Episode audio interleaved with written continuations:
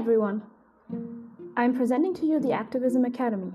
It is a platform powered by the Khalifa Ihler Institute and a space for activists, changemakers, and outspoken youth to share their thoughts and contribute to discourses on different topics and causes. This podcast is an extension of said space to reach an ever growing audience of podcast enthusiasts. The episodes are produced and hosted by Khalifa Ihler researchers Miriam Fani and me, Hella Griechi.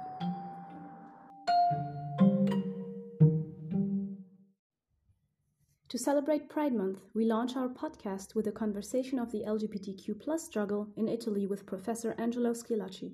Although part of the EU, Italy is severely lacking in protecting the LGBTQ community. The far right parties are now endangering it even more by purposely delaying the approval of the new ZAN law against hate crimes towards women, disabled, and LGBTQ people. With homophobic aggressions being recorded every day, we analyze the struggle for civil rights in one of the oldest countries in the world. Welcome, Professor Angelo Schillaci. It's great to have you here with us for this episode on the ZAN law and to know more about the LGBTQ struggle in Italy. Good afternoon, good evening to you. Thank you very much for this invitation. It would be very great for our listeners to uh, know who you are and uh, know more about the work you do. So, would you please introduce uh, yourself? Certainly, yes. My name is Angelo Schillaci. I teach comparative public law at Sapienza University in Rome.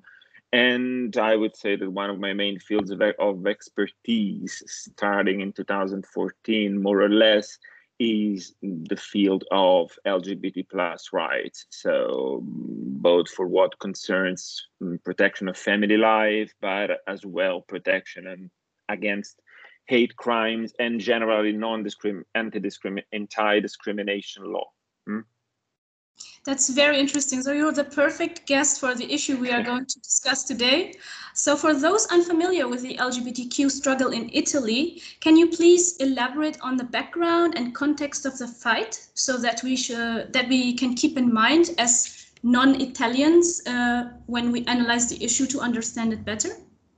Okay, yes, certainly, yes. The legal background I can provide you for what concerns LGBT rights in Italy, and it's it isn't quite a satisfying legal framework. We can uh, we can say, if you refer, for instance, to the rainbow map that that ILGA Europe drafts every year uh, cert certifying, so to say, the levels of protection of LGBT rights in the European, in the Council of Europe, in the area of the Council of Europe, Italy always stays in a very low position, and that, of course, states and testifies that uh, that our country hasn't got a satisfying level of protection of LGBT rights, unfortunately. What we do have, indeed, is, uh, of course, a law concerning acknowledgement and protection of uh, civil unions, civil partnership uh, among four same-sex couples. Uh, we have got a law, uh, a very old law concerning the reassign gender, reassign gender reassignment, sorry, and the law was approved in 1982, so it's quite an ancient one. We have mm, very few anti-discriminatory provisions in our legal framework. There is just a provision concerning anti um, protection against dis mm, discriminations in the field of labor law. It's the implementation of the European Directive 2078. So uh, uh, the Italian legislation on this subject was approved in 2003.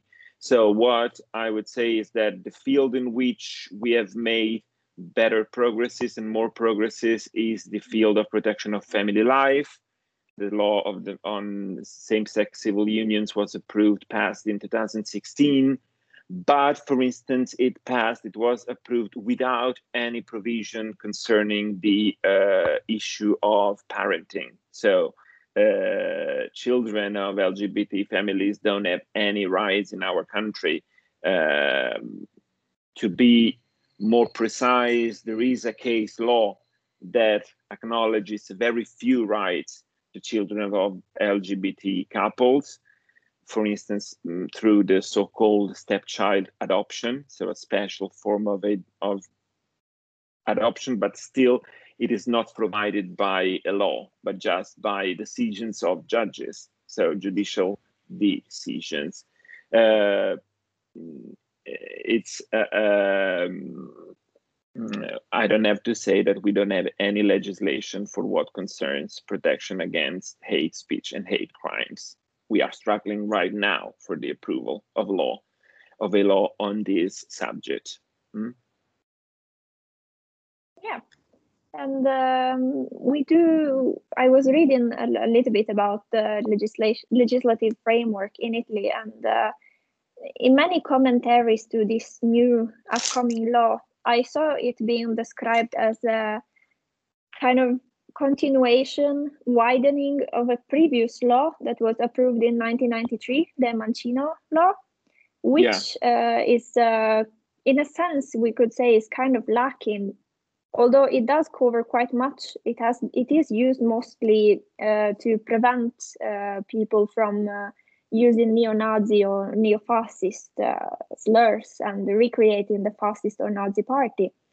So how is this new uh, law, the Zan law, different from this other previous law that we already had? Well, uh, the Zan proposal, the, the Zan draft bill, so to say, uh, enlarges, so to say, the um, the field already covered by the so-called Mancino law. The Mancino law was approved in 1993, and the previous form, a previous version of that law had been approved in 1975 as an obligation arising from the New York Covenant against racism. So we are in that stream, in that uh, uh, in that stream, yeah.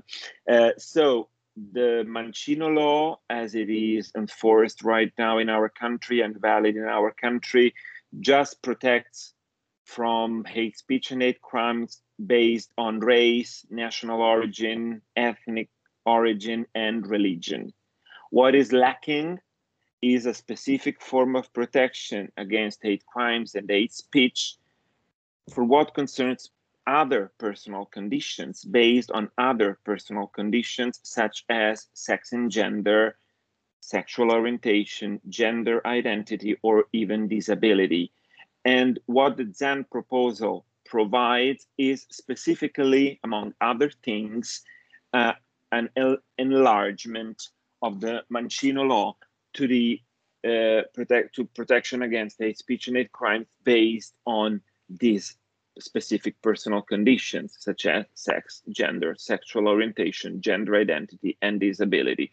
But what I would like to say is that the protection against hate crimes and hate speech through criminal provisions, criminal law pro, provision, is just one part of the Zan proposal. Uh, but maybe we will have time and um, to, to to talk about that.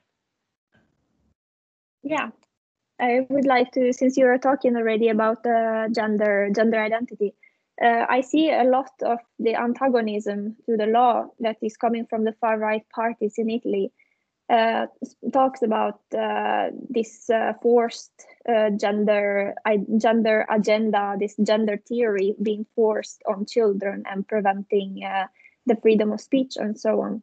But I also see on the other side that the people that are not just of course lgbtq plus activists but people in general that take their time to read up on what is actually inside this law they have of course they debunk this uh, fake news that circulate from the far right.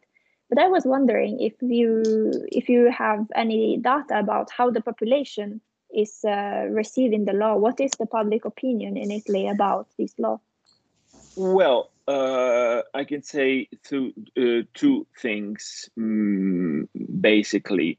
On the one end, we have had polls and inquiries among the population that show that there is a great uh, there is a great uh, um, there is there are good feelings towards this bill okay uh, arousing 70% of the population that is actually in favor of this bill. Okay. And what is very interesting is that a very recent poll showed that 51% of the electors of center right parties are in favor of this bill.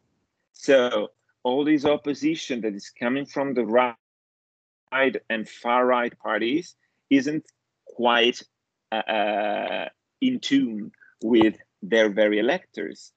On the other end, what we are witnessing is a mm, quite a strong mobilization of Italian civil society or population in the in the public space. There have been uh, huge demo, demon, demonstrations in the both in April and in May in in major Italian cities such as Milan, Rome, Turin, Palermo, uh, Naples, and um, and this uh, uh, goes along with a strong mobilization as well in the in the wider public space.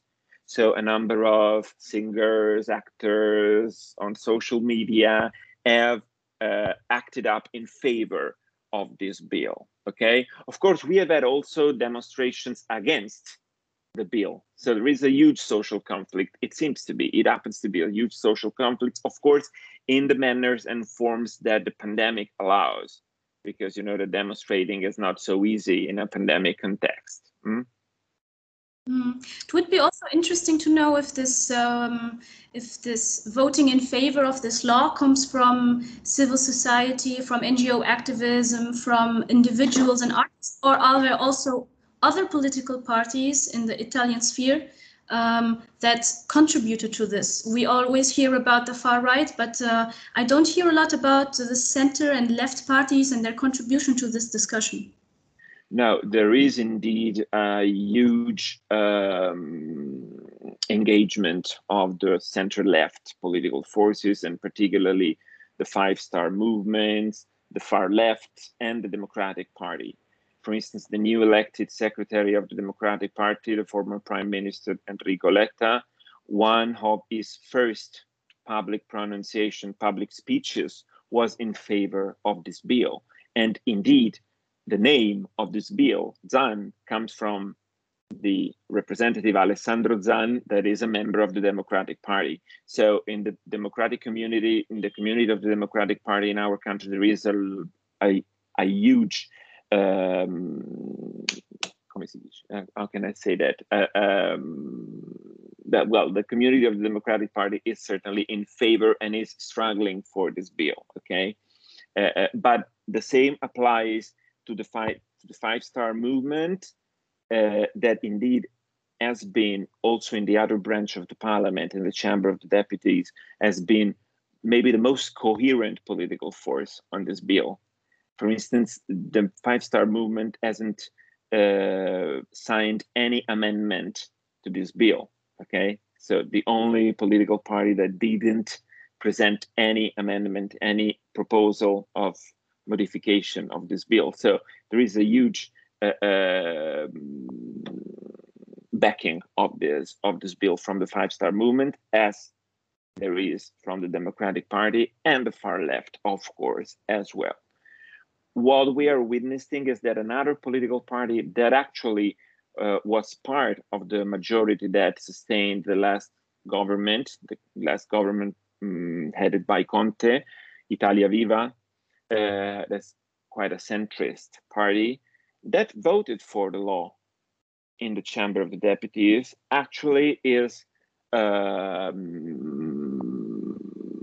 shifting to a to more cold position or doubtful position on this bill. Hmm? It isn't clear if this happens due to technical reasons or to political reasons. Assume, we can assume that when uh, when the leader of Italia Viva, former former Prime Minister Renzi, does something, there is usually some calculation behind it. As uh, well, I I want answers to this we can uh, we can uh, remember the how actually the the same-sex union uh, law was uh, carried out in Italy, as a matter of fact, with a little bit of push from the European Union on uh, Renzi to actually do something about uh, the very precarious legal no, no, framework. Renzi, Renzi, uh, Renzi, it it has to be acknowledged that in that case, Renzi was the Deus ex machina, so was the man that, as prime minister, helped a lot uh, overcoming the the difficulties that the bill on civil unions was was was facing in the Senate, for instance. Uh, so there was a huge, but anyway, things changes, politics change over the years, and so you know we are there. We are trying to understand when this when the Senate will be able to finally vote for this bill against hate crimes and hate speeches. Mm. We can add also, sorry, mm-hmm. we can also add the detail that, uh, as a matter of fact, the president of the Senate is a member of the one of the far right parties, the League, and he has been uh, single-handedly postponing and uh, ostracizing the approval or even the discussion of the law yes. in the Senate. Luckily, he is not the president of the Senate. He is the president of the committee that is nice. uh, uh, uh, working actually on the bill because according to our parliamentary law each and every proposal of law has to be um, uh, oh my god has to be um, approved first by a committee and then by the whole senate by the whole chamber and but the president of this committee indeed is from the league belongs to the league and he is uh, making things quite hard for this bill to pass mm? Mm, with a lot of fili- filibustering, as they say in English. in parliamentary law, you yes. you you call fili- filibustering all those all those uh, struggles that the open the opponents of a bill put into force just to make things difficult. Huh? Working on the procedures, trying to find all the bugs in the procedures that they use to make things harder and slower. And so we are facing that actually. Mm? Mm. Is, is it a filibuster like in the US where a member of the parliament or the senate talks and talks and talks and it doesn't end? Or is it more of a, you know, filibuster to say that they keep on delaying all the procedures on purpose? Well, endlessly talking is one of the classical forms of filibustering also in our parliament, but we have lots of fantasy in our parliament, so we we have lots of ways to fili to fili to filibuster. For instance, the um, the things that they are doing now in the committee and that the president is doing now in the committee is um, overusing the auditions so the committee can listen to associations, experts, and it is a prerogative, a former prerogative of the committee as examining a bill of law. But what is happening now is that they asked 170 association experts to be listened to. So this this can uh, possibly last three, four, or five months. So you see, this is filibustering in our parliament. You can use whatever you want to filibuster. It it it depends on how you use the procedure. Hmm? That is really fascinating. But also another really fascinating thing to me is when far right movements in itself have an LGBTQ branch or have LGBTQ members that are literally part of the queer community, but also part of a far right movement. So, what do you think of this paradox? Well, in Italy, uh, I think that in Italy it is still quite a rare phenomenon. So it is not so frequent that you find open LGBT uh, and queer, as you said. I wouldn't say that uh, in far right parties. It is indeed more frequent in other European countries, especially in Northern European country. I think it depends, but of course, mm, it's just a generalization. So we mm, we should re reflect and study upon that. Of course, uh, you see that more more frequently in countries that already have acknowledged civil rights to LGBT people, because it is as if after having ended the struggle for civil rights and public acknowledgement of LGBT persons and lifestyle and so on, the political spectrum organizes as it is as it is traditionally organized. So you have um, LGBT people that have right far right ideas or right political ideas or leftist political ideas and so on. Uh, when in, instead you have already, you have still to struggle for public acknowledgement and for civil rights, it is traditionally traditionally more or less a matter of the left. Uh, so this is why in our country it is still not so frequent to see openly LGBT far right exponents or politicians and so on. Those few have very particular positions, I would say, because they say, for instance, yes, I am an LGBT person. I am part of this far right movement or so or right movement and so on. And I am, for instance, against civil rights for LGBT people. So it's like a contradiction. I mean, uh, you are an LGBT politician in a country that doesn't fully acknowledge equal social dignity to LGBT people, and you are against that being an LGBT person, it's quite uh, awkward, I would say. Huh? Exactly. it's like here also in Germany, uh, the AfD, they have a top politician. Her name is Alice Weidel, and she was married. Yeah, she was married to a woman. Yes, yes, I know that. But you have to you have to focus, for instance, that in northern countries or in countries in which, for instance, the uh, how can I say the multicultural dimension of pluralism, of political pluralism and social pluralism, has led to this shift of some parts of the LGBT community towards the right wing, because there is a matter of Islamophobia, for instance. So LGBT people, for instance, feel protected by the right, the far right or the right movements against the Islamic communities or the ex- some extreme positions uh, showed by Islamic communities. For instance, also in the auditions for um, uh, on the Zan draft proposal, one of the subject, one of the associations or the communities that was listened by the committee was the Union of the Islamic Community of Italy, and for instance, they were contrary, as the Catholic Church is is uh, contrary to this, is against this uh, this bill, and so I see this kind of movement in other countries of Europe. Of course, I'm generalizing because I don't have even the competencies or the tasks to, or the skills to to to dig into this specific subject. But it's what this is what I see. I mean, and uh, but in Italy, we still haven't experienced this uh, specific uh, uh, this specific phenomenon. I mean, the the, uh, the growing up of uh, the the the typical posture of our far right politicians and rightist politicians is that I'm in favor of individual freedom in each and every so people can do in their bedroom whatever they want but family has to be conceived as the union of a man and a woman open to procreation open to reproduction and so on.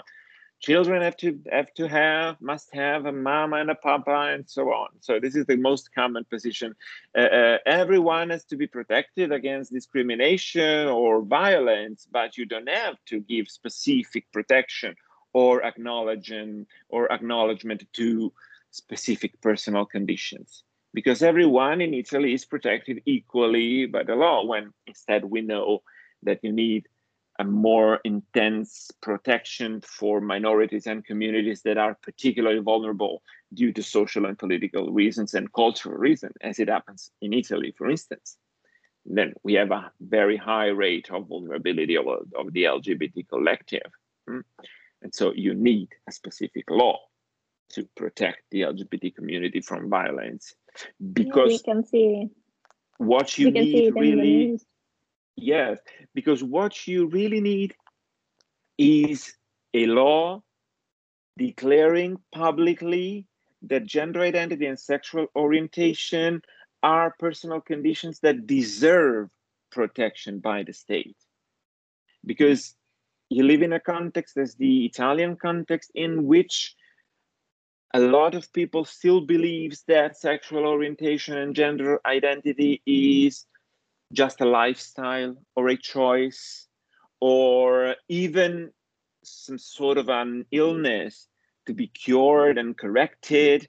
And instead you need a law stating publicly that sexual orientation and gender identity are public values for the political community. Okay. And so you have to protect them as public values. This is the cultural shift that we are struggling for with the Zan bill. Okay. So uh, uh, this is the, the, the very core of the debate, in my opinion. If you want to understand the public conflict on this issue in our country right now, you have to focus on this specific point acknowledgement, recognition, public recognition of LGBT um, mm, community, subjectivity, and so on. This is the core of the conflict, in my opinion. Yeah, we can definitely see that, especially the need for cultural understanding when uh, every day in the news we have cases of uh, homophobic aggressions. Even oftentimes, for example, I remember the case yesterday or today a 12 years old girl. She was assaulted and beaten by a, an adult man because she was wearing a bag with the rainbow flag. So the the fear the ignorance they are so strong that of course a cultural shift is uh, is required and expected and would probably be inevitable with the cultural with the generational change and new new generations coming forward that are brought up with different values than in the past. Not to say that uh, yeah everybody is uh, not to say that all the all the people are uh, have very conservative visions of course but uh, a cultural shift is uh, kind of inevitable as uh, yeah progress always tends to be yes, of course, a major cultural shift is needed in our country. And uh, the approval of the Zan pro proposal can help certainly in this direction, both for its symbolic value, of course, because the Republic is approving a law that is acknowledging the equal dignity of, of, of LGBT people. But at the same time, on the other end, the second part of the bill helps a lot these cultural processes and cultural shift because it talks about education, it talks about a national strategy to prevent discrimination against LGBT people. It talks about the uh, funding and construction or introduction of centers against discrimination and refugee houses so places in which vulnerable lgbt people and especially vulnerable lgbt youth can go and have access in order to be protected and helped uh, both on the legal field or for what concerns to the health protection for instance and so on. So this is why the approval of this bill is so important uh, and look, uh, we are, I think we are in the middle of a wider process, wider European process, I would say as well, culturally and politically speaking. Because if you focus, for instance, on what happened yesterday in Hungary or what is happening in Poland in this historical moment, I think that we have to be very careful about that because mm, a growing part of European societies is shifting towards a cultural attitude of fear against diversities, against differences. And there are political forces that mm, use that fear to gain consensus. Hmm? Overrepresenting identities, for instance, national identity, religious identity of the country, morals, and so on. And that serves these fears.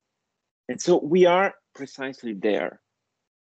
We are choosing in Italy right now if we want to be a country that construes diversity as a factor of enrichment for the community, or a country that still wants to construe diversity as something to be afraid of. Mm? And we are there, and I'm afraid that we that if we don't succeed in approving this bill, the future won't be so uh, uh, so good for our country because there are signs, as the case that you remembered, Miriam, that there are signals of growing intolerance in our country as in other European countries. And so, if tomorrow we will have a government with the same political and cultural positions as Orban or Morawiecki and so on, I don't know what can what will be of this country on these specific fields. Huh? So this is why approving this law is so important now. Think about it.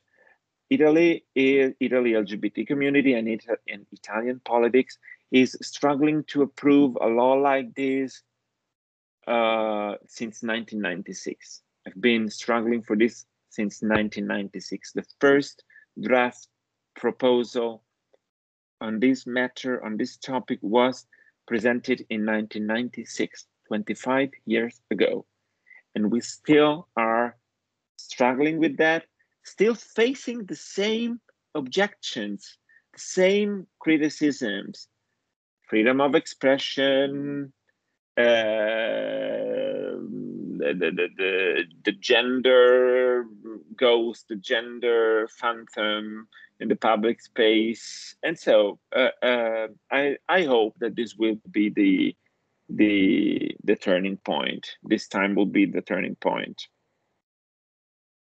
Yeah, and it's uh, in my opinion it is always interesting to see that uh, when freedom of expression is brought up in this kind of discussions it is always uh, perceived as freedom of insulting the other people freedom of attacking. And uh, every time uh, somebody tries to maybe protect and give rights to those that don't have rights the other parts perceive it as their own rights being taken away from them it's fascinating how this kind of mentality does not doesn't manage to imagine coexisting with different uh, different types of people. They can't imagine people looking thinking differently than them. And uh, that is quite saddening and it makes me worry much for the future of my country. Yes what i see here you know is on the one end, a very weak awareness of the natural, I would say, limits to freedom of expression in a democracy. Uh, on the one hand, peaceful coexistence. On the other hand, protection of personal dignity of the others. And I think, on the other end, that this weak awareness of the limits of the freedom of expression is, mm, is more deeply connected with the crisis of political solidarity, the crisis of political cohesion, the uh, weakening of the common basis for political coexistence in a pluralistic so, society, and even of the capacity of feeling and being responsible for the others, uh, taking care of the other in a political community. So the very basis of political coexistence. Uh, um, and the, pun- the criminal punishment of hate speech and hate crimes is the extreme way that a, that a state, that a legal uh, order, a legal environment can provide to uh, uh, put some limits to the uh, uh, to political coexistence. So putting, stating, addressing some limits so to coexist peacefully and mutually respecting each other, we have to put this kind of limits. So punishing some speeches, punishing some actions that are based exclusively on hate against differences and diversities. So let's hope that uh, we will have also politicians that have enough uh, capacity to build into the future to also um, set out some proper education for everybody, not just for children, but for everybody, some proper education, not just on LGBT issues, but on what actually the human rights are and what they mean. Yes, and I would add to that being responsible, feeling responsible for the other, and showing because politicians have this great responsibility, showing the, to the people that coexisting in a diverse community is really the core value of democracy. So teaching that instead than teaching that you have to be afraid of who is different because he or she is coming here to uh, uh, take rights back from you or to damage you, as it happens, as you know. So I'm sorry for the ambulance, as it happens. Uh, for instance, when it when it comes to dealing with migrations or dealing with uh, uh, the growing presence of foreign people in our countries. So uh, this is the greater responsibility, the greatest responsibility that I put on our politicians. You have to teach that coexisting with in a diverse community is really a value. Learning to coexist peacefully in a diverse community is the key for our to, to build up our future. I think it is also important to teach uh, young kids from the start that they have to think critically and ask questions yeah. and and learn what credibility is because now even if we do the effort to teach people things, I see that few fake news, everything falls into the river and politicians really have to address the things that you were talking about, but also raise awareness on how to deal with information in, in this age. Yeah, and uh, uh, uh, on this on this um, on this subject on this matter, I would like to recall one of the provisions of the Zan proposal, Article Seven, uh, that is the article that uh, introduces in our country the IDAHOBIT, so the International Day Against Homophobia, Biphobia, and Transphobia, uh, providing as well that in uh, during that day, uh, also uh, celebrations and seminars and any other um, meetings or and, uh, and and and so on can be held as well in schools. I re recall these provisions of this provision of the law because in the first paragraph of, of this article you see expressed the very objective of this wider education that Hella was talking about that, that is fighting against prejudices building a culture of mutual respect Mm, fighting prejudices and discrimination, of course, based on sexual orientation and uh, gender identity. But fighting prejudices and building a culture of and favoring a culture of mutual respect. So, in this, I will ask you one last question. Um, which outcome do you think this uh, law will uh, face? Will it be approved? Will it be modified? Oh well, I really how can I answer this question? This, the political situation right now is still quite confused.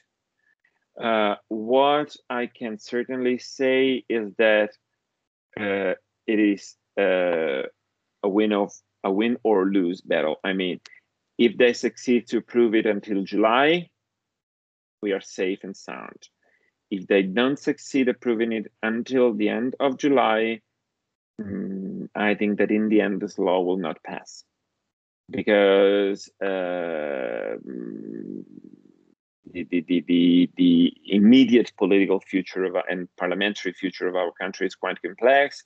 We will have to face in autumn a very uh, complex uh, budget session And then in January, Parliament will have to elect the next president of the Republic, the next head of state. And then it is not clear if we will go to an to, to early general election in the spring of 2022 and 2022. So July will be the month, the crucial month to approve or not this bill. What will the outcome be? I don't know right now. I'm confident because I'm always confident. I'm optimistic because I use my head, but I see that the situation, politically speaking, is quite complex. Yeah, as always in Italy, the situation is always, always complex. complex. Yeah. Yeah.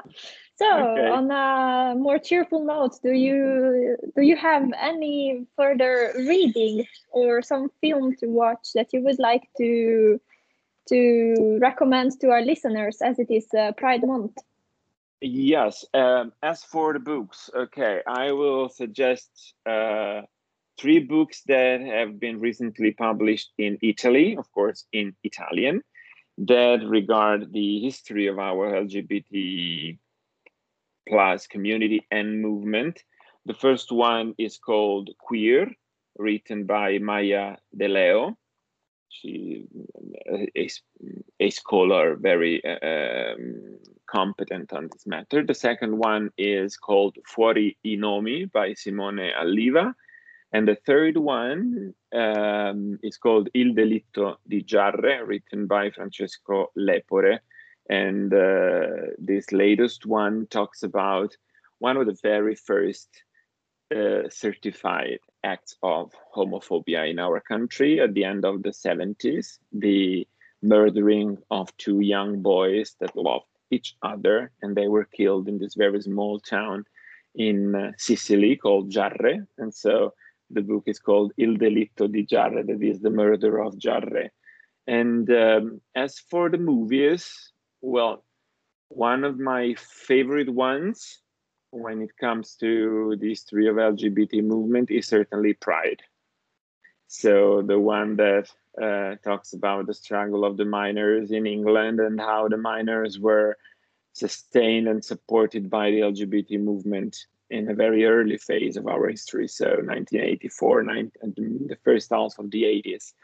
I like that movie because it's a very well known one. So I'm not suggesting anything that is not known by our audience, I can imagine. But I like that movie because it shows the intersection of the struggles for civil rights on the one hand and social rights on the others. So the the the the inter the intersection and the profound unity of each and every struggle for rights, for human rights. Okay.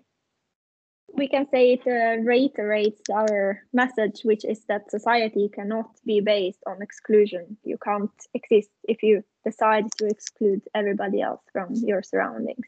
Yeah, certainly yes. And you need bread and roses, as in pride. Okay, so you need Yeah. bread. You need to be materially equal to everyone else and to have material support for your life and for a decent life at least. And then you need roses. So you need to be happy and you need your state in your homeland to provide you with those civil rights that grant you happiness in the end. So to be yourself and to be free being yourself. Hmm? I can provide also uh, an international suggestion for those that want to read the book in English. I guess uh, one of the most famous uh, stories of the last years, uh, Call Me By Your Name, which is Yeah. uh, set in northern Italy. And it's uh, Yes. quite a beautiful story on love and uh, a bittersweet love, I would say. But for those of our listeners that want to feel a bit of the Italian uh, heat and atmosphere, in English, I would say go with uh, Call Me By Your Name. call me by your name and then i will add one last one uh, one last movie if someone wants to dig into italian cinema italian and and in, it is an, an italian classical that provides a vision of how homosex- homosexuality was perceived during fascism for instance in our country and the movie is called in italian una giornata particolare it was uh, mm, out in the 70s, I would say, by Ettore Scola with Marcello Mastroianni and Sophia Loren. It's a very beautiful movie. I am sure that it has been uh, also um, distributed abroad and not only in our country because it is a classical, a huge classical. Okay. Thank you very much. Thank you for joining us. Thank you for talking Thank with us about you. this uh, quite uh, interesting and uh, disappointing issue. I have to say we are facing in Italy once again. Mm, So, Once yeah. again, yeah. Okay. Happy So Pride. Month to all of our listeners. Um, be strong, everybody, and uh, good luck, Professor, uh, for your next uh, academic years and uh, your next uh, researchers and projects. Thank you very much. Thank you very much for this invitation. It has been a pleasure. Thank you for Bye-bye. participating. More power to the LGBT community in Italy, and I wish you all the best. I hope so. I hope so. Thank you very much. Thank you very much.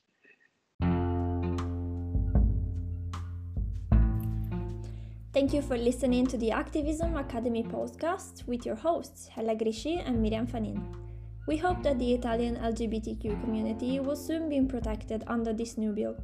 Pride Month goes on, and so does the worldwide struggle for equal rights. If you want to, stay tuned to learn more about the LGBTQ community and their fight.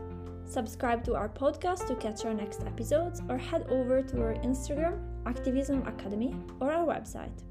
Happy Pride and see you soon!